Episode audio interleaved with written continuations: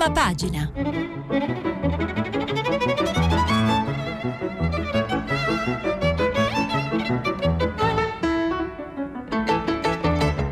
Questa settimana i giornali sono letti e commentati da Norma Rangeri, direttrice del quotidiano Il Manifesto.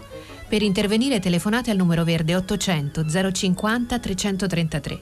Sms e WhatsApp anche vocali al numero 335 5634 296. Buongiorno, buongiorno alle ascoltatrici e agli ascoltatori di prima pagina. Innanzitutto oggi c'è eh, in primo piano il tragico bilancio delle notizie che ieri avevamo, diciamo ancora eh, parziali, di oltre 100 morti eh, per l'alluvione che ha colpito la Germania mentre sono ancora oltre mille i dispersi e il fattore clima si abbatte sulla campagna elettorale che tra due mesi porterà i tedeschi al voto. Poi il Covid, le nuove misure per cercare di combattere il contagio ed evitare, se possibile, di finire come in Gran Bretagna dove sono arrivati a um, oltre 50.000 contagi nelle 24 ore attorno a questi due temi di fondo che impegnano i titoli principali delle prime pagine e dei commenti, molte poi importanti notizie sul lavoro, per esempio, dove dilaga la precarietà, non è una novità, ma è accertato da dati ulteriori che ne eh, disegnano anche eh, la, la, l'aumento nonostante la situazione di eh, ripresa dell'economia, e sulla politica dove c'è Maretta a destra e dove si avvicina all'incontro eh, Conte-Draghi con la spina della riforma della giustizia e, e poi ancora eh, con l'avvicinarsi dell'anniversario del G8 di Genova e vedremo un'intervista alla madre di Carlo Giuliani. Allora, cominciamo con uh, il uh, bilancio drammatico, tragico uh, delle, um, dei morti dell'alluvione che ha colpito la Germania, ma anche il Belgio e l'Olanda. E, um, appunto la Germania la prendiamo da tutti i giornali hanno più o meno le stesse notizie per comodità le prendiamo dal Corriere della Sera e anche perché a questo viene dedicato l'editoriale del giorno. Eh, la Germania, leggiamo, affonda nel fango, oltre 100 morti, migliaia di sfollati, distrutte intere comunità, infrastrutture al collasso, lutti anche in Belgio, in Olanda e sonda una diga. E, mh, mm, questa è la cronaca.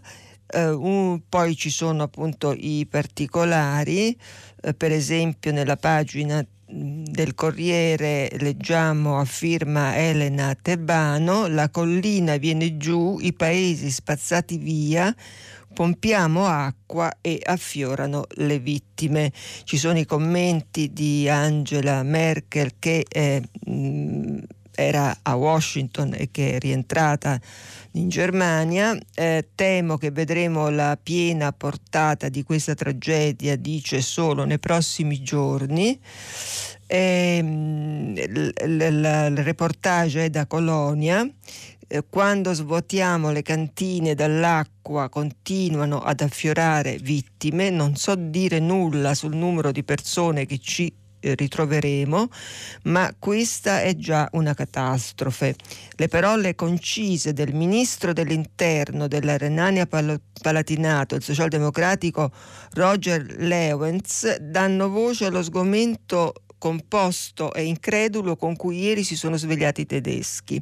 Il suo land è con il nord Reno-Vestfalia il più colpito dall'alluvione che si è abbattuta sull'ovest della Germania, una delle zone più ricche del paese, dove tra mercoledì e giovedì sono caduti fino a 150 litri di pioggia per metro quadrato in 24 ore una massa d'acqua che ha gonfiato l'inverosimile i placidi corsi d'acqua che corrono tra le campagne della regione, meta turistica molto amata, famosa per le colline dell'Eiffel e la produzione di vino e ha trasformato le strade in rapide, trascinando con sé tutto quello che trovava.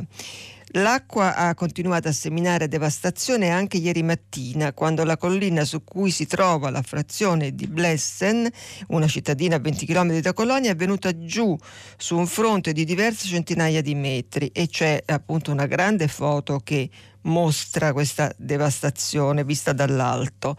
Ehm, l'editoriale del Corriere della Sera è dedicato a eh, questo tema intrecciato con le elezioni che tra due mesi porteranno appunto al voto i tedeschi. E lo firma Paolo Valentino. È ovviamente, scrive Valentino, casuale che la più grave e mortifera catastrofe naturale degli ultimi 60 anni in Germania si verifichi pochi giorni dopo la presentazione del piano con cui la Commissione europea vuole ridurre le emissioni di CO2 del 55% rispetto al 1990 entro i prossimi nove anni e rendere l'Unione climaticamente neutrale entro il 2050. Come ci ha raccontato la nostra Francesca Basso, il pacchetto Fit to 55 prevede misure rivoluzionarie destinate a incidere profondamente nell'economia e a cambiare lo stesso stile di vita degli europei nei prossimi decenni, all'insegna del principio chi più inquina più paga. Questa è la filosofia della, del piano europeo che è proprio questo questo elemento dei fondi con cui ripagare ehm, le industrie che saranno penalizzate, soprattutto quelle automobilistiche, da eh, da questo piano europeo è il Busillis ed è il centro poi dei contrasti e della discussione. Eh, niente affatto, eh, continua Valentino, casuale, è invece il legame tra la sciagura e il riscaldamento globale del clima, a conferma di una drammatica urgenza che richiede non più solo interventi immediati, ma soprattutto un radicale cambio di paradigma politico e mentale. Non c'era nulla di inatteso nelle piogge renane, anzi, dopo tre anni di alte temperature estive e quasi siccità, tutti le aspettavano. Lo stesso servizio meteorologico tedesco aveva messo in guardia dal pericolo, ma nessuna difesa poteva bastare di fronte alle bombe d'acqua che in sole 24 ore hanno rovesciato sul Palatinato e il nord Reno-Vestfalia la stessa quantità di piogge normalmente spalmate su oltre due mesi. Se questo è successo, spiegano gli scienziati, è perché il riscaldamento del pianeta induce fenomeni sempre più intensi e frequenti e questo ormai dovremmo averlo capito tutti. Il cambiamento climatico è arrivato in Germania dice la ministra socialdemocratica dell'ambiente Schulze, secondo la quale il disastro ci mostra con quale forza le sue conseguenze ci riguardino tutti e quanto importante sia prepararci a fatti meteorologici estremi nel futuro. A due mesi dal voto politico del 26 settembre, a rimettere i cambiamenti climatici al cuore della campagna elettorale tedesca sono quindi le immagini drammatiche delle persone intrappolate sui tetti delle case, dei villaggi spazzati via, della forza dei fiumi. La difesa del clima sale al primo posto nelle preoccupazioni delle persone e le conseguenze per gli esiti della consultazione elettorale potrebbero essere imprevedibili. Il pensiero va al 2002 quando l'Elba inondò le regioni orientali e Schroeder, in corsa per la rielezione e in ritardo nei sondaggi, si precipitò stivali ai piedi a condurre le operazioni di salvataggio volgendo a proprio favore la dinamica elettorale. È un copione che si sta ripetendo in queste ore, anche se tutti cercano di non dare l'impressione di essere a caccia di voti e quindi eh, Valentini racconta della, di Armin Laschet che sarebbe, dovrebbe essere l'erede della Merkel e che non è tanto, non è tanto diciamo, un, un uh, appassionato del cambiamento climatico, tutt'altro, e che però è anche premier del nord Reno-Vestfalia, cioè della zona proprio il cuore del, del disastro, ha cancellato un comizio in Baviera per recarsi nelle aree più colpite dal disastro. A seguire anche quello socialdemocratico, cioè il ministro delle finanze Olaf Scholz, che è andato nella Renania Palatinato, land governato dall'SPD, per assicurare il totale sostegno del governo federale. E con un giorno di ritardo la candidata dei Verdi, Annalena Baerbock, che aveva già interrotto le sue vacanze, ha iniziato una visita nelle regioni nella, della Sciagura. E, e, continua poi l'editoriale che conclude così. Una cosa è certa, Dopo la catastrofe renana, quella tedesca del prossimo settembre sarà la prima elezione in Europa ad essere vinta o persa sul tema del riscaldamento climatico. Eh, su, sul tema eh, ci sono poi varie declinazioni, per esempio eh, prendo dal manifesto Antonello Pasini eh, che è un climatologo eh, di fama del eh, CNR, che dice, eh, intervistato da Serena Tarabini, questi fenomeni saranno la norma, un evento così estremo non sarebbe mai avvenuto in condizioni pre-industriali, cioè si, mh, eh, Pasini mette l'accento sul fatto che la fonte del riscaldamento della temperatura globale è umana e questo dice deve essere considerata una buona notizia perché se fosse eh, causata da fatti, fattori naturali non ci potremmo fare niente. Essendo invece noi gli artefici di quello che stiamo vedendo, ehm, possiamo, possiamo mettervi riparo. Allora, eh, tra le tante cose, eh, la, la, la, mm, giornalista Tarabini chiede della Germania colpisce l'entità del disastro in una zona in cui i standard non fanno ritenere i cui standard non, fanno, non, la fanno ritenere tra le più fragili. Lo vedevamo anche ieri quando Mercalli, eh, il climatologo Mercalli descriveva questa zona come una zona molto curata dal punto di vista eh, naturalistico eh, siamo a un punto di svolta o comunque ci sono delle nuove fragilità da prendere maggiormente in considerazione? Eh, Pasini risponde anche la Germania non è stata esente da errori come l'eccesso di cementificazione e di estrazione e la natura si riprende i suoi spazi.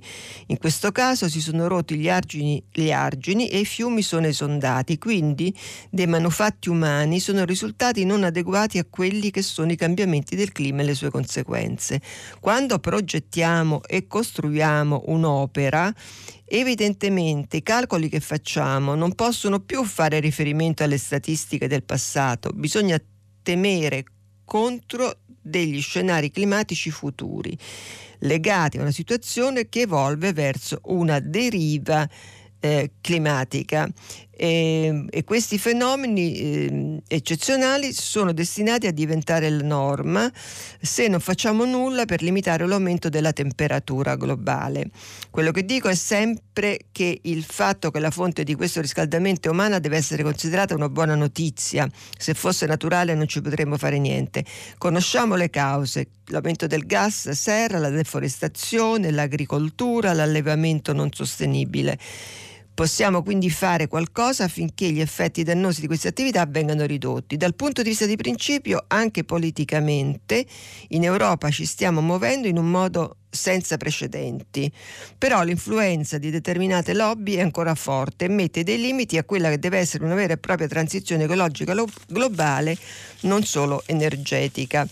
Dalla Repubblica invece eh, citiamo l'intervista all'economista e consulente dell'ONU per il clima eh, Sachs eh, che eh, dice Jeffrey Sachs, docente appunto di economia dello sviluppo alla Columbia di New York, ehm, che eh, osserva, che ha dedicato la, tutta la vita alla ricerca di un equilibrio tra la necessità della crescita e quella della sostenibilità, dice a tutti va detto forte e chiaro, l'epoca dei combustibili fossili è finita e ai regimi autocratici bisogna far capire che non possono più cercare il consenso permettendo l'inquinamento.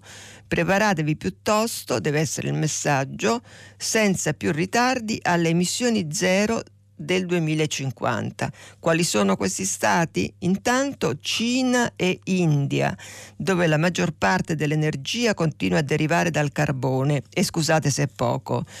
Poi Russia, Arabia Saudita, Australia, Indonesia, Canada, Messico e naturalmente, anzi prioritariamente, Stati Uniti. Ehm, il, poi eh, si, si, c'è un, una, un approfondimento sugli Stati Uniti dove c'è una consapevolezza ambientalista abbastanza sviluppata, però, osserva Sachs, il guaio è che il 20% degli americani crede alle dottrine antiscientifiche messe in giro per esempio dai cristiani fondamentalisti e questo 20% costituisce lo zoccolo duro del Partito Repubblicano, quindi vediamo anche qui come abbiamo visto sarà in Germania per la prossima campagna elettorale quanto la politica e eh, diciamo le constituency dei, dei, partiti contino poi alla fine eh, ai fini della battaglia eh, sul clima. Uh, ma il 20, 2020, anno sventurato, non aveva segnato una tregua sul fronte delle emissioni? Chiede, chiede Eugenio Corzio che intervista Sachs ma che clima, il clima sulla Terra è il più caldo, risponde Sachs, degli ultimi, udite udite, 10.000 anni, cioè eh, dell'intera storia della civilizzazione. Tanto per capire di fronte a che cosa siamo. Eh, su, su questo possiamo su questo capitolo ci sarebbe tanto ancora da leggere, per esempio anche sul manifesto un focus sul fatto che Laschet, il, il delfino di Merkel, è un negazionista dal punto di vista eh, del clima e che quindi è sotto attacco, per cui le, le, quanto questo possa sconvolgere i pronostici delle elezioni eh, tedesche è abbastanza, è abbastanza evidente. Um, mi pare di aver detto tutto su, sul clima, sì, ehm, quindi passerei a vedere invece che cosa bolle in pentola sulle nuove regole rispetto al Covid. Eh, qui siamo, possiamo prenderle, sono più o meno eh, tutti i giornali danno conto di questo. Eh, allora, innanzitutto eh, i numeri che prendiamo dal Corriere della Sera. L'età media dei ricoverati è di 50 anni, il quadro peggiora in 18 regioni. Brusaferro dice il dato critico sono i 2,5 milioni di over 60 non ancora vaccinati. Eh, I numeri della variante Delta, i più colpiti sono eh, tra i 10 e i 29 anni in questo articolo di Adriana Logriscino sul Corriere della Sera si parla anche del eh, cluster nel locale, cioè in un pub di Roma durante la partita Italia-Belgio si sono infettate 91 persone e quando sono uscite da questo pub questo contagio è esploso, quindi c'è un allarme anche nella città di Roma.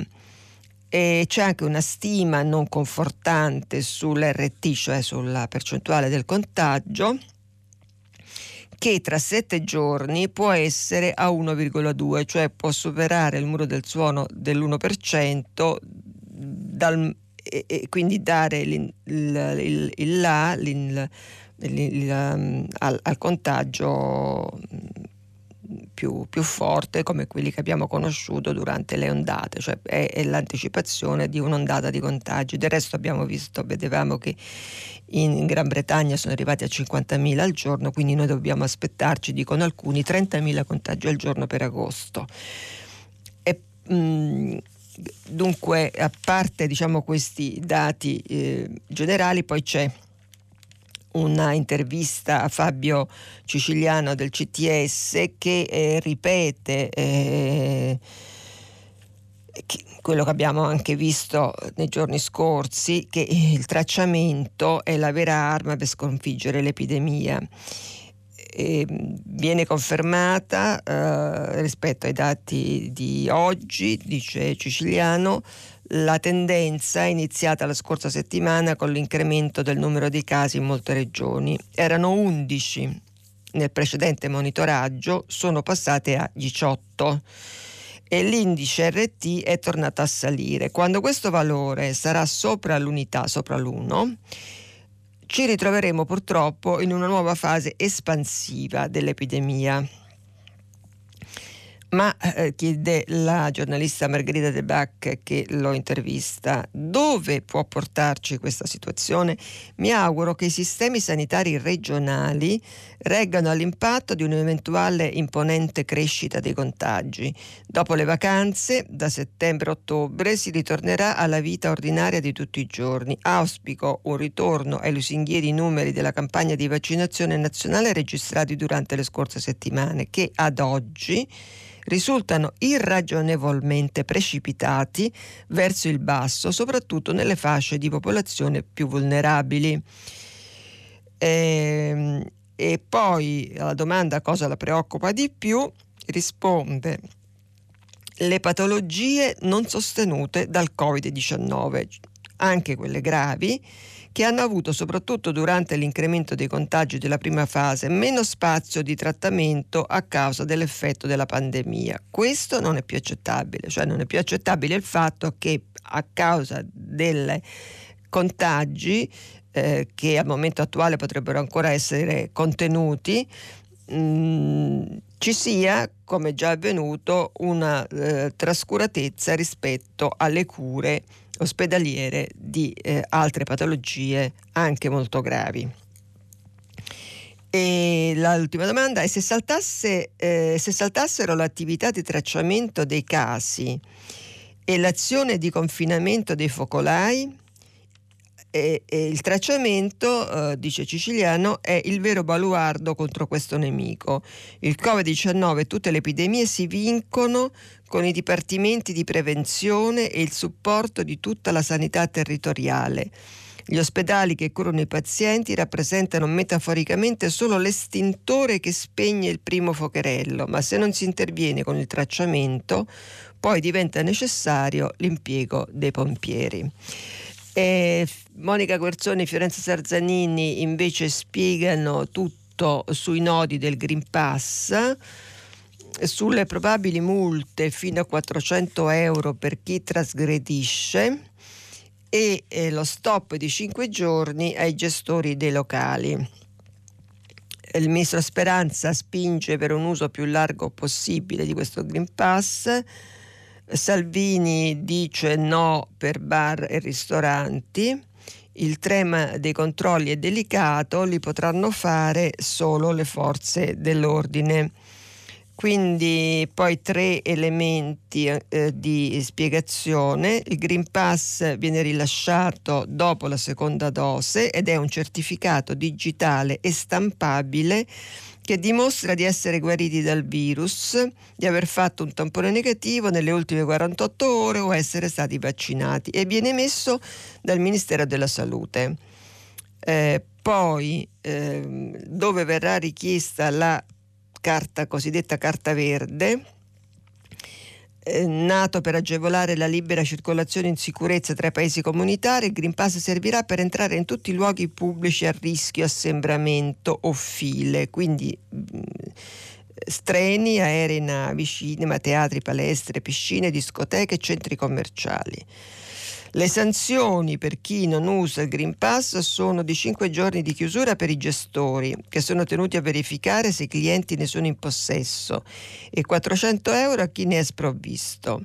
Alla luce delle questioni sollevate dal garante della privacy, la questione controlli è delicata e potranno farli solo le forze dell'ordine.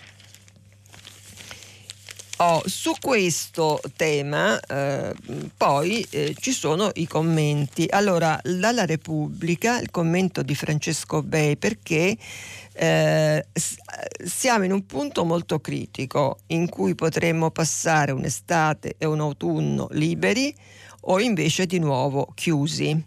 E allora proprio su questo crinale eh, si cimentano i, i, commenti dei giornali e adesso per esempio oltre a questo di Francesco Besio Repubblica poi ne vedremo anche uno su uh, il domani di Gianfranco Pasquino perché La porta liber- per la libertà è il vaccino, scrive eh, Bay, ma la chiave per spalancare quella porta è il Green Pass.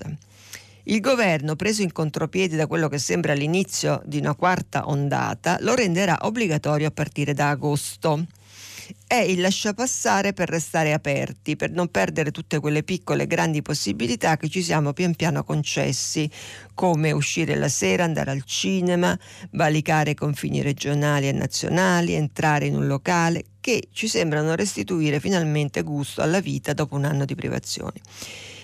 Ce le siamo meritate queste libertà e guai a chi ce le vuole togliere con la suprema impostura della dittatura sanitaria, ultimo rifugio di una destra che finora le ha sbagliate tutte.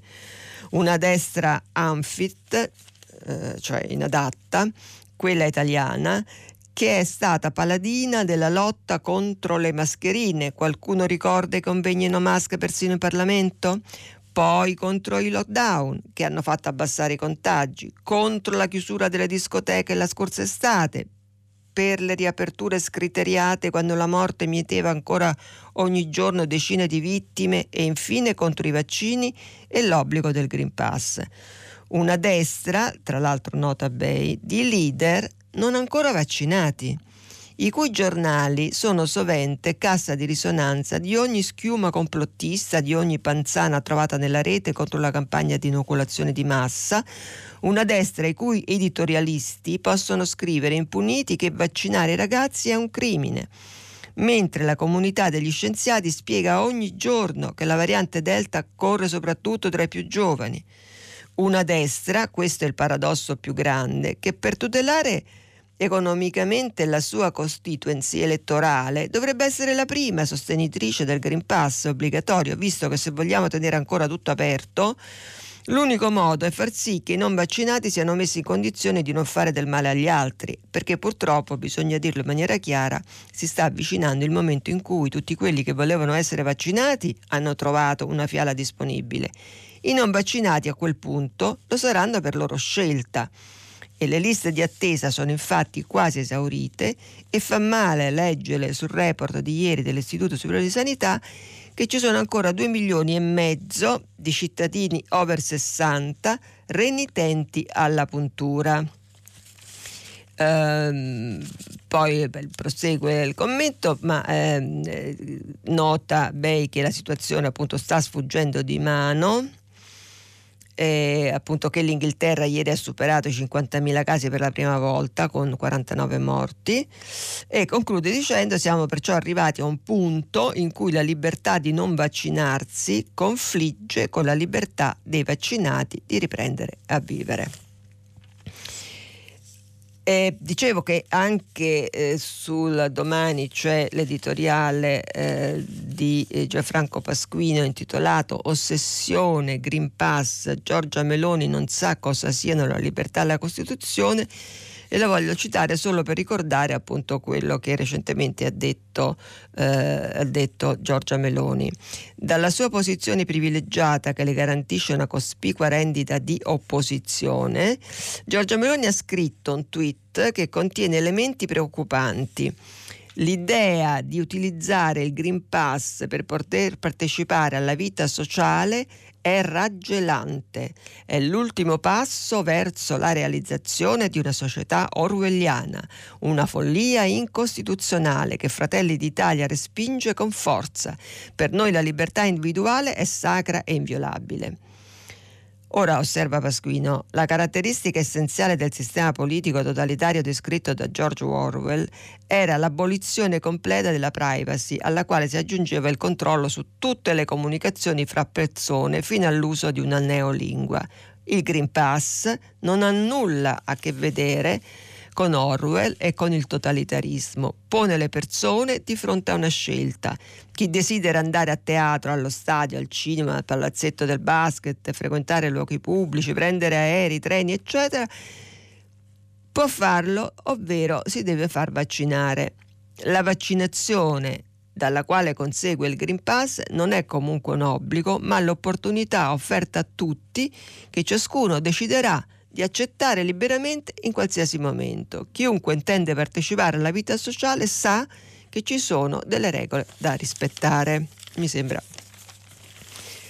mi sembra ineccepibile. E, mh, allarmato ah, della, di queste chiusure, degli indici e del cambiamento dei colori delle regioni è il governatore del Veneto Zai, ha intervistato su Corriere della Sera da Cesare Zapperi che mh, dice eh, quel dato il, sia l'unico e si elimini l'indice RT, assurda la quarantena per chi ha due dosi.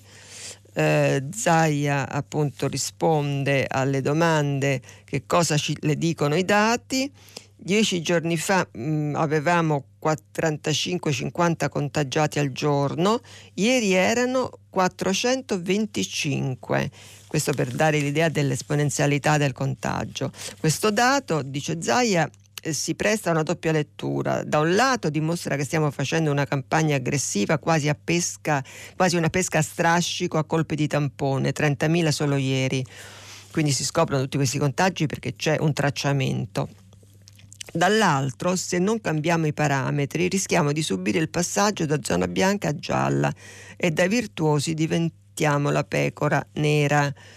Cosa teme, chiede, gli chiede il giornalista, eh, che chi ha la doppia dose di vaccino non accetti più alcuna limitazione. Mi spiega per esempio che senso può avere una quarantena imposta a un soggetto con vaccinazione completa solo perché è venuto a contatto con un contagiato? Eh, e dunque, allora lei vuole molto di più dal governo. Per me in zona bianca deve valere un solo parametro, il tasso di occupazione dei posti letto per Covid negli ospedali, nulla di più. E quindi va eliminato anche il calcolo dell'RT, quindi dell'1 per, della, quello che vedevamo che sta pericolosamente diciamo, avvicinandosi all'1% e che poi tutti dicono lo supererà presto e che era in passato l'elemento che faceva cambiare di colore alle regioni questo diciamo grosso modo quello che bolle in pentola sul, sul problema del covid. Ehm, ora invece andiamo un po' a vedere tutto il resto. Ci sono tante cose importanti eh, che eh, vedremo molto velocemente perché però prima, prima di, di passare eh, al lavoro volevo dar conto appunto, visto che abbiamo parlato tanto della destra che contro il Green Pass, di quello che succede proprio a destra. E lo prendiamo da libero mm, dove c'è un titolo a tutta pagina intitolato Volano i coltelli Giorgia furiosa da buca agli alleati. La Meloni non si presenta al lancio del candidato a Milano, cioè dopo tanto faticare hanno trovato, il centrodestra ha trovato un candidato a Milano, dovevano presentarlo in pompa magna tutti i leader centrodestra, invece la Meloni non c'è andata. Eh, non si presenta al lancio del candidato a Milano. I rapporti con Salvini sono glaciali. La russa eh, dice basta colpi bassi. È successo che nelle trattative per eh, il nuovo assetto del, del di, direttore generale, eh, presidente, consigliere di amministrazione della RAI, ehm, il candidato della Meloni non è passato e quindi apriti cielo. Eh, Giorgia non c'è, centrodestra agitato, la Meloni furiosa da buca agli alleati. Dopo il caso Rai, la leader di Forza eh, di Fratelli d'Italia non si presenta al lancio del candidato sindaco di Milano e la sua sedia resta vuota. Eh, e dice, c'è la dichiarazione della Meloni, l'esclusione dell'opposizione dal CDA della Rai se fo, perché diciamo spetterebbe all'opposizione di avere un candidato nel CDA. Eh, se fosse successo al Partito Democratico, oggi in Italia avremmo i caschi blu dell'ONU. Se fosse successo in Ungheria, avremmo le dichiarazioni di Ursula von der Leyen. Io non ho sentito prese di posizione della von der Leyen. C'è un problema di tenuta delle istituzioni, ci sono conseguenze enormi per la democrazia italiana e il pluralismo. Quindi questo proprio è un, è un fatto gravissimo eh, che mette in forza la democrazia italiana. Eh, secondo la Meloni. Eh, spazio, invece Salvini cerca di smorzare e dice spazio per tutti, far saltare l'alleanza per un posto nel CDA della RAI, mi rifiuto di pensarlo. La vicenda RAI si chiuderà con soddisfazione per tutti, ci sarà spazio per tutti, tutti avranno voce, il nostro avversario è la sinistra. E eh, la russa, intervistato, dice Lega e Forza Italia dimostrino che tengono all'unità.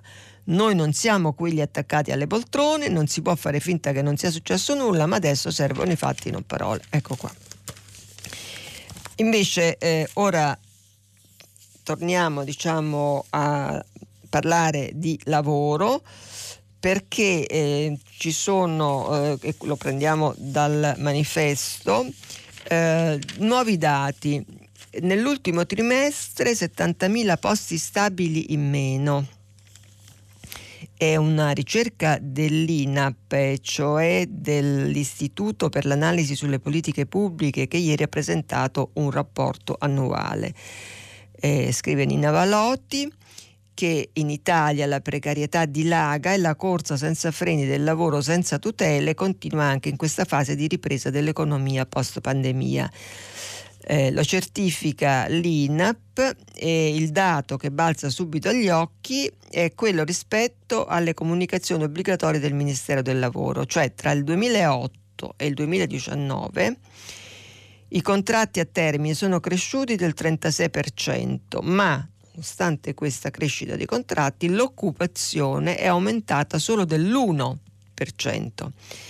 L'incidenza del lavoro a termine sull'occupazione dipendente, ha spiegato il presidente Sebastiano Fadda, è passata dal 13 del 2008 al 16 del 2019. E l'INAP sottolinea che l'incremento è stato registrato quasi interamente nelle fasi di ripresa della crescita, quindi si cresce, ma insieme alla crescita crescono i precari. Eh, quindi questa precarietà dilaga anche nel post pandemia. Sul sulla precarietà della vita senza lavoro o con un lavoro a termine, invece eh, si confronta la Caritas che ha presentato anche il suo rapporto, eh, lo prendiamo da avvenire. E, mh, mm, concentrandosi soprattutto sul eh, reddito di cittadinanza.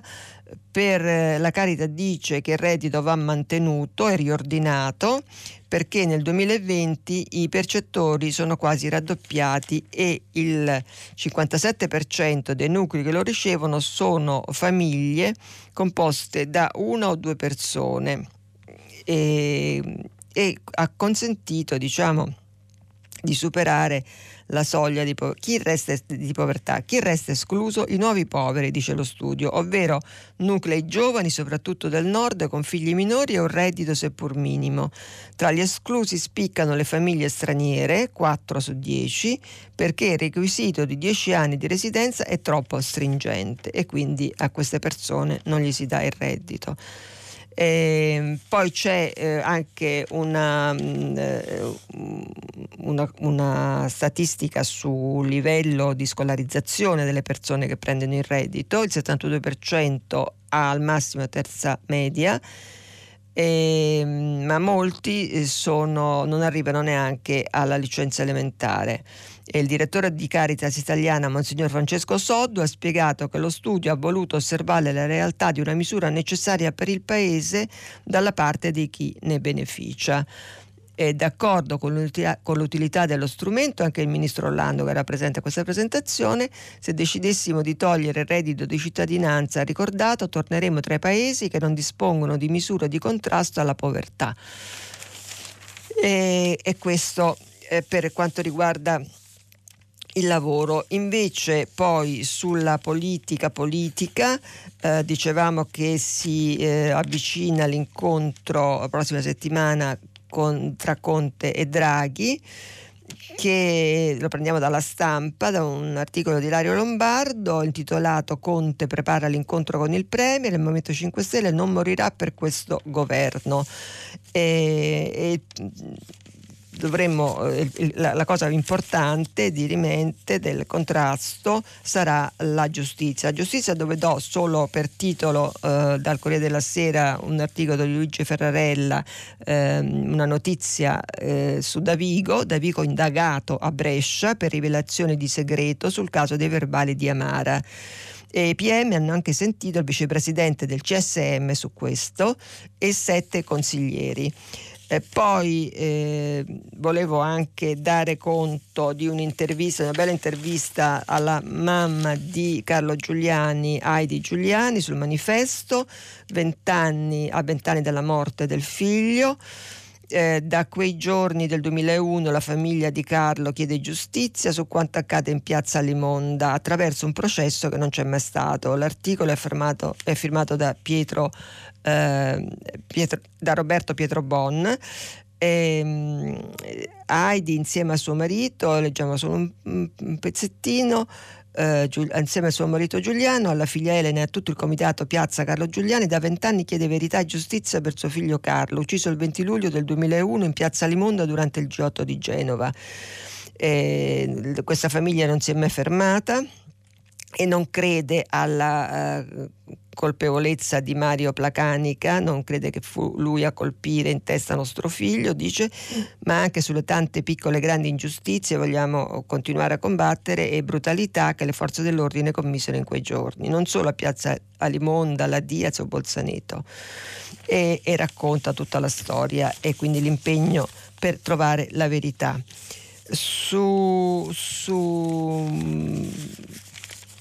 questo eh, c'è anche da dire che il fatto mette, fa un'intervista ad Enrico Zucca, il PM che sostenne l'accusa mm, al G8, il quale però dice eh, quella fu tortura e quindi il termine di due anni per i processi di appello che adesso dovrebbe scattare se la riforma eh, Cartabia andasse in porto falcidia i processi, compreso, compreso quello del G8.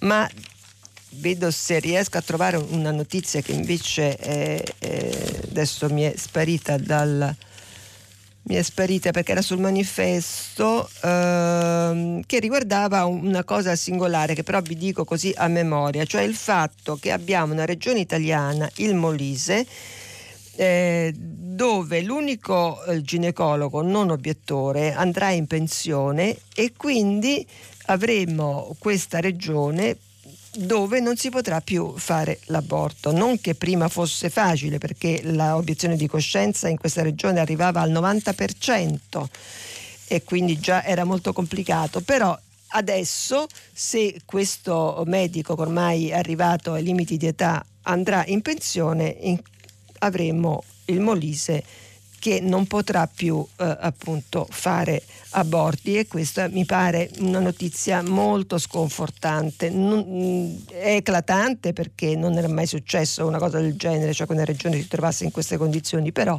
adesso è proprio, è proprio eh, succederà. E poi volevo segnalare anche che è in edicola Panorama con una copertina dedicata a Cina mangia tutto, un focus sulla Cina.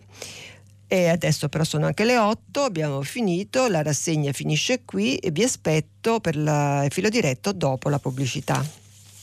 Norma Rangeri, direttrice del quotidiano Il Manifesto, ha terminato la lettura dei giornali di oggi.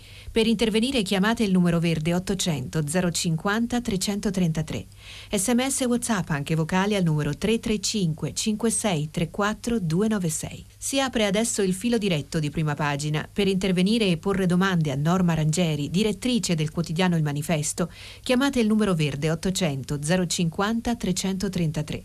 Sms WhatsApp anche vocali al numero 335 5634 296. La trasmissione si può ascoltare, riascoltare e scaricare in podcast sul sito di Radio 3 e sull'applicazione RaiPlay Radio. Eccoci qui. Eh, pronto?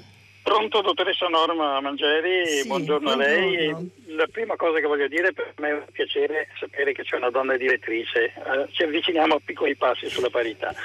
Allora, le spiego l'argomento. Io insegno energia e sviluppo sostenibile. Come si chiama, anni. scusi? Mi perdoni, sono Ezio Milanese da Cesio Maggiore Dolomiti Bellunesi. Ah, sì. Allora, io insegno da tanti anni come volontario, perché non ci sono più fondi, energia e sviluppo sostenibile alle scuole. Io son, sento spesso parlare di eh, inquinamento, di questo e quell'altro, ma non si pensa a quello che Alberto Angela ha sempre detto, che la prima fonte energetica è il risparmio energetico. Io credo che vada ripristinato a livello scolastico, sia dalle elementari alle scuole superiori dove io insegno, una materia che sia potremmo riesumare la vecchia educazione civica aggiungendo anche ambientale. Io sono convinto che è una questione culturale di fondo dal più semplice persona al politico più importante, manca proprio una cultura di base. Io vedo spesso che i ragazzi sono veramente incuriositi, sia quelli piccoli, quelli medi che quelli grandi, da questa materia che riguarda il loro futuro. Purtroppo spesso nelle scuole mi sento dire, io propongo anche gratuitamente questo lavoro, che non hanno spazio didattico e che non riescono a inserirlo Mi nel può spiegare meglio que, com, com, qual è la... Guardi, allora, io ho fatto 52 diapositive che cominciano con una canzone di Celentano, Il mondo in mi settima, e termina con una canzone di Celentano, facendo vedere ai ragazzi che già negli anni 60 questi problemi erano presenti e ad oggi non si è fatto nulla. Poi io spiego cos'è il petrolio, cos'è il carbone e spiego anche cos'è il cibo e il mio motto base è che la lampadina, per esempio, che consuma meno è la lampadina spenta, nel senso che dobbiamo risparmiare energia. È inutile andare a cercare di aumentare sempre questi consumi quando il risparmio energetico è una cosa spesso dimenticata da tutti. E questo è un argomento, io ho per esempio stimolato i ragazzi a dire guardate io vi insegno a risparmiare energia e vi fate dare come paghetta dei genitori la differenza della bolletta di mesi precedenti. Io ho fatto tante piccole provocazioni sì, che sì, qualche docente l'ha molto apprezzata e alcuni docenti dicono eh, ma non abbiamo spazio nel programma scolastico. Per me andrebbe insegnata come materia eh, fondamentale. Sì, questo secondo me è una cosa che si parla poco, secondo me, di questo. Poi eh. volevo anche stamattina su Radio 1 ho sentito l'intervista di quella donna londinese che ha perso la figlia, perché i disastri ambientali in Germania non sono scollegati dagli inquinamenti da carbon fossile, le cose sono strettamente correlate, è una questione di cultura di base. Io facevo anche 20 km in bicicletta per andare a lavorare facendo dell'ottimo sport e siamo una civiltà pigra che andrebbe educata fin da bambino. La ringrazio, la ringrazio. E tra l'altro su questo tasto mi, mi piace insistere perché eh, il risparmio energetico è fondamentale. Se noi pensiamo che la parola magica della transizione ecologica significa che noi passiamo dall'auto a motore all'auto elettrica e tutto funzionerà, non abbiamo capito quasi nulla perché eh, se continuiamo a consumare la stessa quantità di energia non sfrutteremo più eh, il carbone, il petrolio, andremo appunto in Africa a prendere le terre rare che sono i materiali nuovi che servono per costruire appunto le batterie per le macchine elettriche, ma non cambierà eh, molto dal punto di vista poi generale e quindi ci vorrebbe intanto un abbassamento dei consumi, d'altra parte sinceramente con, non, non, non, vedo chi, eh, se non con disonestà intellettuale, può dire che noi consumiamo quello di cui abbiamo bisogno. Ecco, eh, nessuno e questo super consumo provoca poi un super sfruttamento delle materie prime e la situazione in cui ci troviamo. Eh, siccome il nostro eh, ascoltatore veniva da Belluno, chiamava da Belluno, voglio leggere un eh, messaggio che viene dall'Alto Adige che dice economia dello sviluppo, ma in una località montana dell'Alto Adige stanno progettando e costruendo un albergo con una pista da sci che passerà sul tetto dell'albergo e si chiede il nostro ascoltatore, si può parlare di consapevolezza ecologica? È pronto? Sì, pronto? Sì, pronto. Buongiorno signora Norma. Buongiorno sono, a lei. Sono Giancarlo da Genova. Sì. Eh, volevo fare una domanda ma che non è né dire, una provocazione né una critica, ma qualche settimana scorsa mi sembra sul, sul giornale avete tr- trattato l'argomento del, io lo chiamo pseudo accordo eh, sblocca licenziamenti. Sì. Eh, eh, avete dato una certa enfasi a, a questo incontro eh, tra le parti. Ehm, adesso, alla luce di quello che sta avvenendo, dei licenziamenti sì. di email e quant'altro, eh, chiedevo appunto come mai avete visto voi tutta questa positività eh, in questo incontro.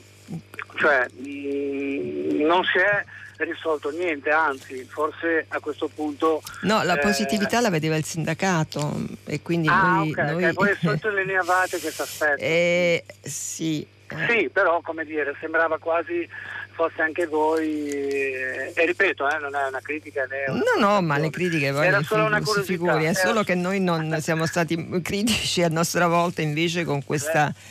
con questa decisione che poi si è rivelata si è rivelata nei fatti eh, sciagurata perché appena tolta la, la sicura, diciamo, eh, la macchina dei licenziamenti si è messa a viaggiare a una velocità strepitosa e quindi adesso sono, siamo solo all'inizio di questa, di questa stagione. Volevo leggere un altro messaggio sul tema del clima invece. Gli italiani non sopportano, Luisa di Lodi, gli italiani non sopportano nessuna restrizione perché siamo insibili alle necessità degli altri.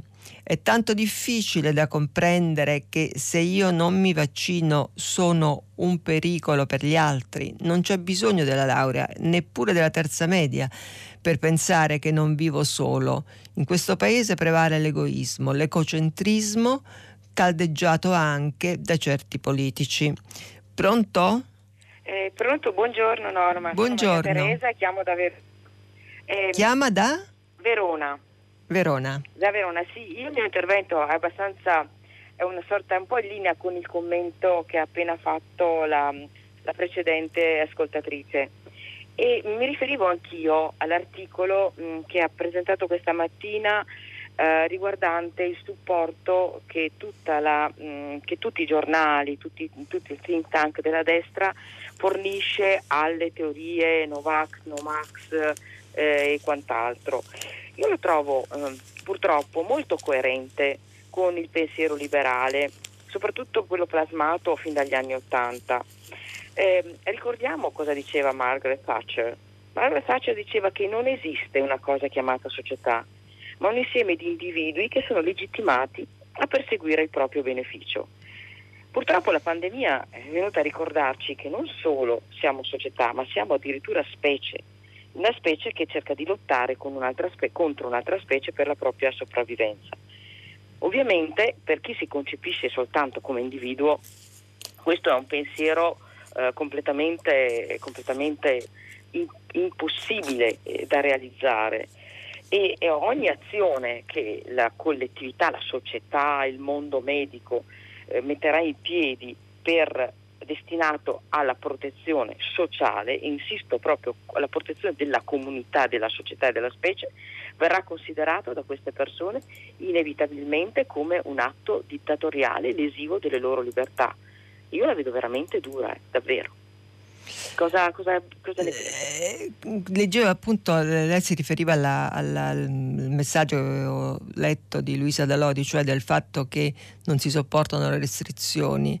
E, ehm, sì, certamente nel pensiero diciamo, della destra c'è questa eh, ossessione per, eh, eh, contro diciamo, qualunque cosa il sentore di eh, pubblico, di regola messa dallo Stato e si ha una concezione della libertà che non è poi, se andiamo a vedere fino in fondo, vera, quella vera liberale, perché la, la cultura liberale dice eh, che la tua libertà è, ha uno spazio, una dimensione finché non incrocia ed ostacola la libertà dell'altro. Siccome in questo caso è proprio il caso in cui la libertà, eh, la mia libertà di non vaccinarmi va contro alla libertà della collettività eh, che viene contagiata dal mio atteggiamento e che quindi addirittura può essere causa di morte dell'altro,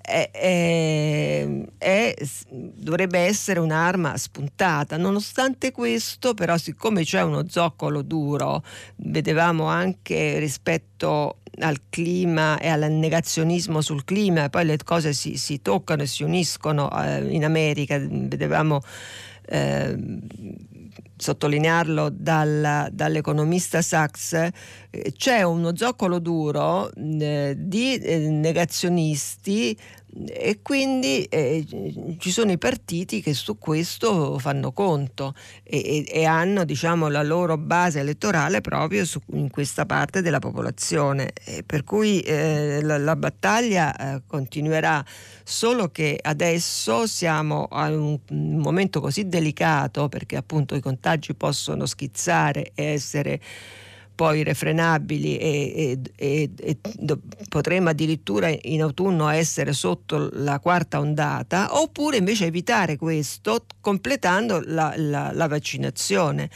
Eh, almeno diciamo di quei due milioni e mezzo di persone che proprio adesso sappiamo non è che non possono essere raggiunti ma proprio non si vogliono vaccinare. Eh, volevo leggere però un messaggio, un altro messaggio di Marina sul, sul clima invece. Eh, Germa- sulla Germania, disastri dovuti al cambiamento climatico, si rimane attoniti. L'unica consolazione, scrive Marina, è, e speranza è che se questi disastri succedono in Germania, anziché in una sperduta e sconosciuta località del sud del mondo, forse, dico forse, si inizierà almeno a prendere qualche provvedimento e a prendere sul serio i cambiamenti climatici. Vedevo la, ieri in televisione tutti i servizi che hanno dato su questa tragedia dell'inondazione in Germania che eh, le persone eh, rimaste sott'acqua erano stupite del fatto che una cosa del genere avesse colpito anche loro e dicevano, eh, noi le guardavamo in televisione e pensavamo che fossero soltanto un problema di altri, dei paesi del Mediterraneo. E invece adesso eh, colpiscono, queste cose colpiscono anche noi, quindi erano stupiti e, e, quindi forse è vero che essendo successa questa cosa in Germania adesso prenderanno più sul serio e mh, taglieranno un po' le unghie a chi in Europa a livello di Commissione, di Parlamento o di Consiglio europeo vorrà ancora opporsi alle misure contro eh, il cambiamento climatico. Pronto? Pronto? No, la comunicazione io non la sento, mi dicono che c'è ma non la sento. Pronto? Pronto? Eccoci. Ecco, mi chiamo Teresa, abito in un piccolo paese di montagna, Valli del Pasubio. Si parla di alluvioni, di frane. Quando c'erano i Dov'è questo forestale... paese, mi scusi? Pronto? Sì, la sento, mi dica dov'è, dov'è questo posto da cui chiama? A Valli del Pasubio in provincia di Vicenza. Vicenza, grazie. Sì. Ecco, eh, quando c'era, adesso si parla di alluvioni, di sì. frane, quando c'era il corpo forestale sapevano dove c'erano i piccoli ruscelli, controllavano i boschi. Adesso i boschi sono tutti incolti. I carabinieri non possono fare quello che facevano i, i forestali devono tornare il corpo forestale perché c'è bisogno di controlli anche seri nei boschi per l'acqua. Dopo in più hanno tutto cimentato le valli, gli alberi intorno, ma è una cosa da pazzi. Perché l'acqua, mio papà diceva sempre, che dopo 200 anni passa dove era nata. Beh, questo della, della, della, Guardia Forestale e della eh, salvaguardia dei boschi è una cosa che io posso notare anche qui in pianura, diciamo a Roma dove non ci sono boschi, ma dove le strade un po' fuori eh, diciamo della, della, del centro, nelle periferie della città dove una volta eh, che è campagna, che è agro-romano e dove una volta c'erano appunto le stazioni delle case cantoniere che curavano le strade, le strade piccole, quindi anche le, mm, la manutenzione del territorio è in uno stato invece eh, assolutamente precario.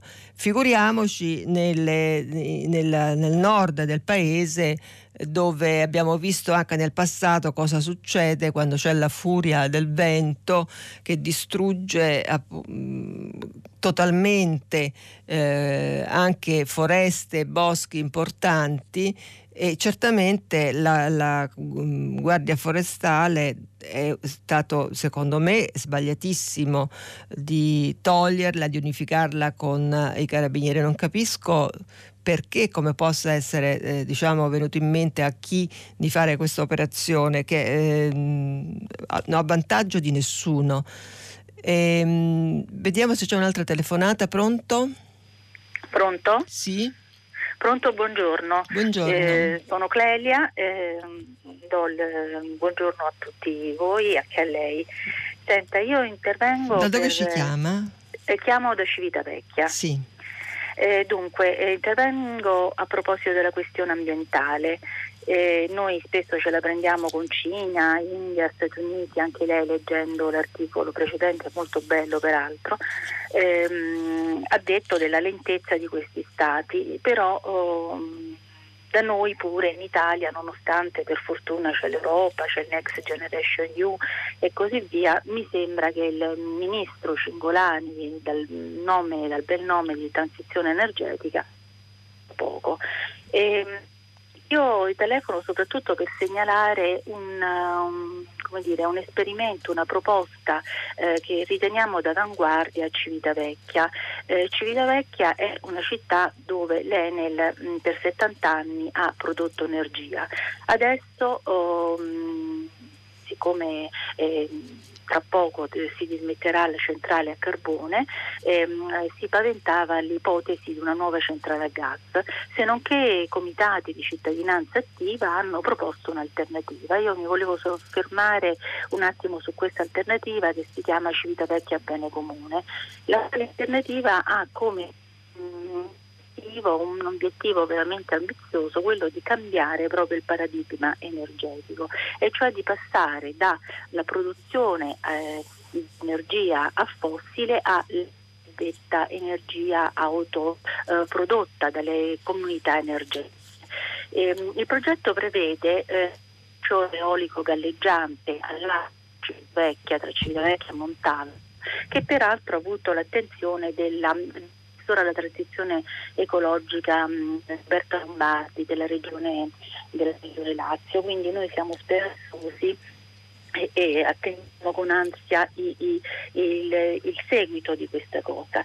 Eh, l'offshore eolico dovrebbe essere collegato al porto ehm, che eh, eh, i nostri tecnici hanno pensato eh, come comunità energetica, eh, quindi autoalimentantesi attraverso appunto l'eolico, il fotovoltaico, il vettore idrogeno, quindi sostituire completamente il, una vecchia eh, logica di produzione energetica con i fossili con una nuova. Io volevo dare visibilità a questo progetto e chiedere anche eh, una cosa, come mai la stampa, anche la stampa in generale, ehm, non tanto l, l, il suo eh, giornale, il giornale che dirige, ma eh, eh è stata eh, a dare voce a progetti di questo tipo, ha difficoltà, oltre che la politica ovviamente, ehm, a dare voce, a dare... Um, noi gli abbiamo dato, no, la ringrazio, no, sono, eh, conosco questa storia di Civitavecchia, eh, questa battaglia per il momento anche abbastanza promettente che viene fatta per cambiare proprio il paradigma, come dice la nostra ascoltatrice a questa importante eh, situazione perché appunto lì c'è una grande centrale e questa idea di trasformare eh, la produzione di energia lì, proprio lì, e di legarla a tutta l'economia cittadina, che è un'economia importante perché c'è un, un porto a Civitavecchia eh, turistico molto grosso.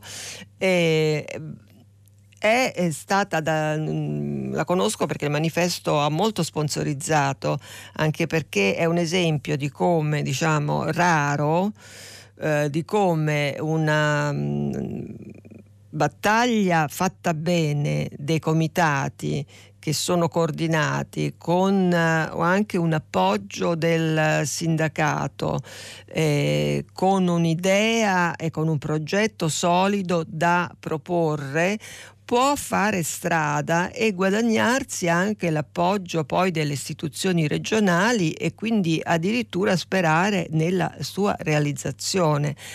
Eh, beh, sul fatto che di queste cose si parli poco e i giornali proprio non se ne accorgano, eh, so, questo diciamo un po' è la normalità, ecco, non, ci sono, non c'è una cultura ehm, e quindi un'informazione eh, verde eh, importante nel nostro paese, non, non esiste ehm, rispetto a quello che invece ha l'attenzione e al peso che ha e che poi si riverbera anche politicamente nelle elezioni un'informazione eh, che possa diciamo, aprire eh, le idee all'opinione pubblica, alle persone eh, che magari non conoscono e non sanno.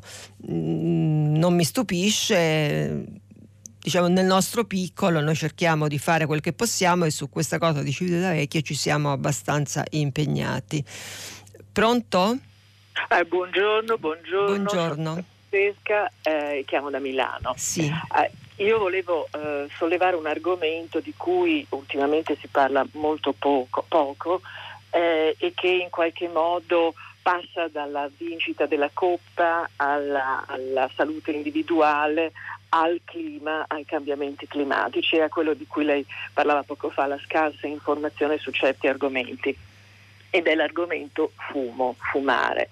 Allora, eh, dieci giorni fa eravamo tutti molto italiani, ma l'Italia va protetta, va curata, non va inquinata e, e sappiamo per esempio che il 40% eh, degli agenti inquinanti nel mar Mediterraneo sono mozziconi di sigarette. Sappiamo, e non sono qui a parlarle, dei danni a livello fisico che fa il fumo, eh, argomento del quale dall'inizio della pandemia si è smesso praticamente di parlare.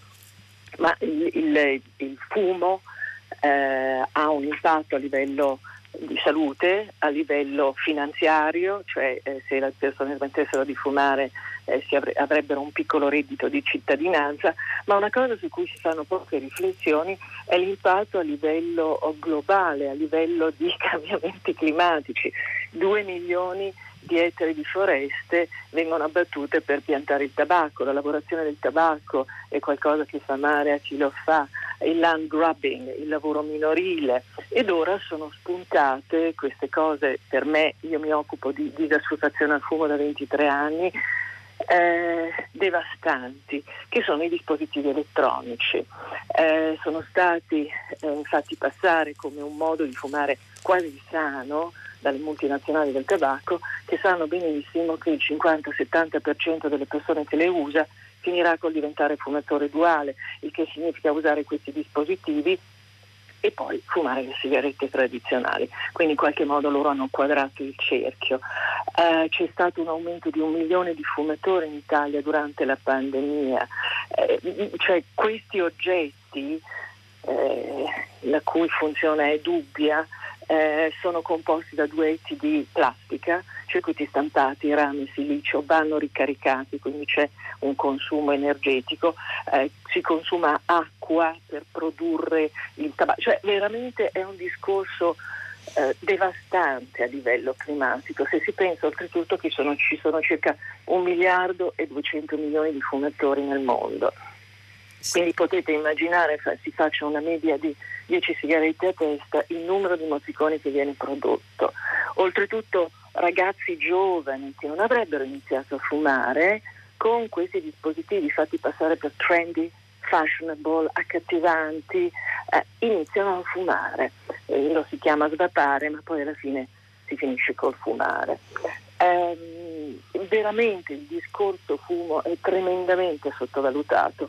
So benissimo che il governo guadagna eh, sulle tasse sul tabacco, eccetera, però mentre le multinazionali prendono i soldi e poi scappano in qualche modo, poi il governo si deve assumere l'onere delle cure mediche, delle, de, dei problemi sociali che questo fenomeno eh, ha, eccetera, eccetera. eccetera. Però insomma Quindi, qualche passo avanti su questo fronte si è fatto. Eh, no, guardi, perché almeno diciamo... È aumentato, se... mi perdoni, è aumentato di un milione il numero di fumatori in Italia durante la pandemia. Beh, cioè, vabbè, questo si, capi- si, può anche capire durante la eh, pandemia, no?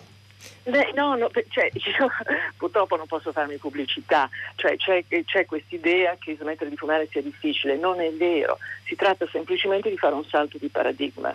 Um, io non so quanto posso dire, però eh, c'è stato un signore inglese che fumava come un, un, una cimiera e che ha capito che dire che fa male, che costa, non serve a niente. È andato ad esaminare che cosa veramente dà il fumare e si è accorto che non dava niente. A questo punto smettere di fumare risulta facile. Ecco, Senta, ecco no, dicevo, sì, va bene, la, dicevo che eh, qualcosa si è fatto perché almeno adesso eh, non si fuma quasi più da nessuna parte, no? Eh, uno può fumare da solo, ma prima invece eh, si poteva fumare nei cinema, sembra una cosa assurda oggi se uno ci pensa, no? nei ristoranti addirittura mentre si mangia. Eh, e quindi diciamo un piccolo passo avanti, però eh, ringrazio la nostra ascoltatrice perché in effetti quando si parla di inquinamento le sigarette non entrano in campo. E invece se entrasse anche questo tema faremo un passettino avanti, importante anche dal punto di vista generale perché eh, io stessa eh, non, non, non avrei collegato inquinamento a fumo di sigaretta, invece da adesso lo farò perché appunto la nostra ascoltatrice ha acceso questa piccola lampadina. Pronto? Sì, pronto, buongiorno signora buongiorno. Mi chiamo Adriana e chiamo da Cavaillon Veronese. Io volevo ritornare su, di nuovo sul problema dell'inquinamento, eccetera, eccetera. Sì, Quindi sì. seguo la signora, si avrebbe da dire il morbo in furia, il pan si manca, eccetera. Allora, eh, si vuole ridurre, eh, vogliono ridurre le emissioni di CO2 e quindi il consumo di combustibili fossili. Sì. La maggior parte di, queste, di questa produzione di, di, di, veleni viene imputata alle vetture, ai veicoli. Io la, la imputerei, a parte le, le, le, le, fabbriche, eccetera, ai trasporti, perché non ci sono solo le macchine che girano per strada, ci sono pure i camion e gli aerei che trasportano merce sì. Merce che viene da dove? Merce che potrebbe essere fabbricata in Italia, quindi magari gli italiani avrebbero un posto di lavoro. Le, e, e poi anche il discorso almeno in Europa, invece ormai siamo invasi da merce che arriva dall'estremo oriente.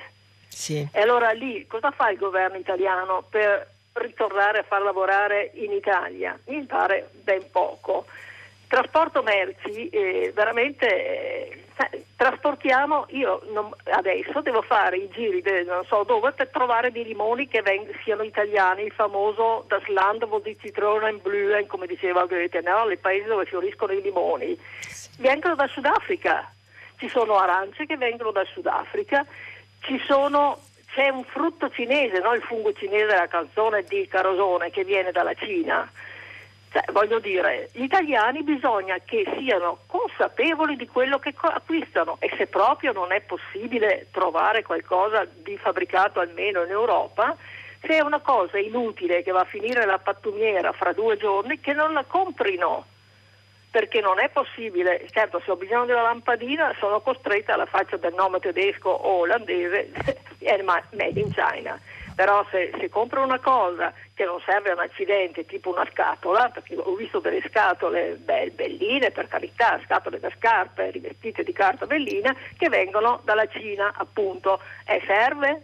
Cioè, voglio dire, gli italiani bisogna fare il processo bottom up, come dicono gli esperti.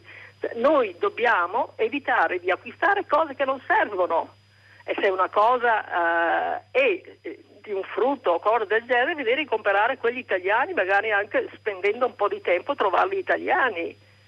Ma le pare possibile che noi siamo, siamo dipendenti dall'estremo oriente? Le navi, le navi, che trasportano tutte quelle merci lì consuma, vanno, sono elettriche le navi? Gli aerei vanno, andranno a batteria? Qua si fa tutto sulle macchine per risanare un po', rinvigorire, questa è la mia versione, ho lavorato nell'ambiente del, del commercio delle automobili, per rinvigorire il, il mercato, mercato, delle sì. auto che è in pena da più di vent'anni. Allora sì. inventiamo una moda nuova delle auto elettriche che vorrei poi vedere se è vero che inquinano meno delle altre. Cerchiamo di andare meno in macchina magari, di potenziare i trasporti pubblici. Io di questa transizione ecologica non la posso più sentire, ci vuole una transizione morale ed etica e a capo di questa transizione non ci vuole un Cingolani che, per il quale io non nutro nessuna fiducia, mi dispiace per lui in questo contesto, ci vuole un filosofo etico, altro che Cingolani. Ci vuole, ci vuole, una scuola, eh, come diceva il nostro ascoltatore prima, cioè ci vuole un cambiamento culturale, antropologico, perché noi siamo ormai cresciuti, eh, la nostra specie è cresciuta eh, una, eh, con una cultura eh, che va cambiata e per cambiare una cultura ci vuole assai di più che per cambiare il motore a un'automobile. Tra l'altro poi sulle automobili parentesi, apro e chiudo, eh, si legge anche che il maggiore inquinamento delle automobili non viene dal tubo di scappamento, ma dalla, eh, dalle gomme. E quindi cambiare un motore non significa, sì, si, si abbassa il la fattispecie dell'inquinamento da benzina, ma non è quello il, l'inquinamento che provoca le polveri più dannose per l'organismo umano quanto invece lo sfregamento della gomma. Quindi, eh, ma chiusa la parentesi, eh, servirebbe un'educazione, perché adesso non è che noi possiamo fermare la globalizzazione e fare l'autarchia, ovviamente, però eh, appunto comprare un limone del Sudafrica anziché un limone italiano, insomma dovremmo un attimo fermarci a pensare perché, per come, se, eh, se è giusto o se si deve per forza far così o no, oltre al fatto appunto di togliere, eliminare il superfluo. Ma chi ci insegna? Cioè come facciamo a tornare a una mentalità eh, diversa se non cominciamo dai bambini. Basta guardare un bambino come, come vestito, cosa mangia, che cosa ha in mano per capire che bisogna cominciare da lì, altrimenti diciamo, eh, eh, svuoteremmo il mare con un cucchiaio se non andiamo alla radice. L'ultima telefonata, pronto? Eh, pronto, buongiorno dottoressa sì, Rangeri. Buongiorno. buongiorno. mi chiamo Elvira da Bologna, è un grande privilegio parlare con lei. No, devo è il contrario, diciamo la verità, è il contrario. Dunque, devo dire questo, eh, sono rimasta sconvolta alcuni giorni fa per un messaggio ricevuto tramite WhatsApp. Mm. Matrice è Radio Maria, rappresenta un paio di mani intrecciate con una corona di rosario e diffonde eh, l'invito a mm, recitare il giorno tale, alcuni giorni fa, alle ore 15, un rosario contro eh, il decreto legge ZAN. E l'invito eh, inoltre dice di diffondere la notizia a tappeto. Ora io sono rimasta sconvolta eh, eh, percependo un tipo di cattolicesimo di un livello che non immaginavo potesse esistere. E ripeto che la matrice è Radio Maria, quindi una radio mh, mm, diffusissima, credo che... Altro che... Eh, diffonde in tutto il mondo che... il suo messaggio. E volevo segnalare questa cosa perché mi ha sconvolto letteralmente. Ma lei non aveva mai sentito ovviamente prima questa radio? No, no, no, io non l'ho mai sentita eh. in vita mia. No, no, no. È, è, strano perché se uno accende la radio e gira un po' per i canali, la, la, l'antenna di Radio Maria è fortissima, non, non si può sfuggire. E, e, questo mondo cattolico integralista, reazionario, eh, contro tutte le battaglie di emancipazione, eh, è molto forte, è molto forte, è una specie di mh, mm, paragonabile agli evangelisti americani, cioè alla barriera più arretrata della cultura, della cultura mh, mm, repubblicana in America. Ecco, qui Radio Maria è un po' la punta di lancia ehm, di tutte queste manifestazioni dei Family Day, eh, per carità la, la, legge Zan è vista come nel fumo negli occhi, come qualcosa di blasfemo, eh, per cui non mi stupisce, non mi stupisce che, che, abbia fatto questa, che stia facendo questa propaganda che raggiunge molte persone, ecco, tra un rosario eh, e l'altro ci si infilano poi le battaglie politiche meno commendevoli. Eh, siamo proprio alla fine, io volevo solo prima di chiudere dire che avevo dimenticato una cosa nella rassegna stampa importante, nel senso che è, è mancato un giovane attore e tutti i giornali ne parlano, Emanuele Trevi, il nostro scrittore importante, fresco di premio Strega, su Corriere della Sera ne fa un ritratto, era un suo amico, eh, l'attore si chiama Libero De Rienzo, eh, che è morto ieri, sembra per un infarto e suggerisco di leggere questo articolo sul Corriere. Ci fermiamo qui, potete riascoltarci sul sito di Radio 3 o sull'applicazione Replay Radio. A domani, buona giornata.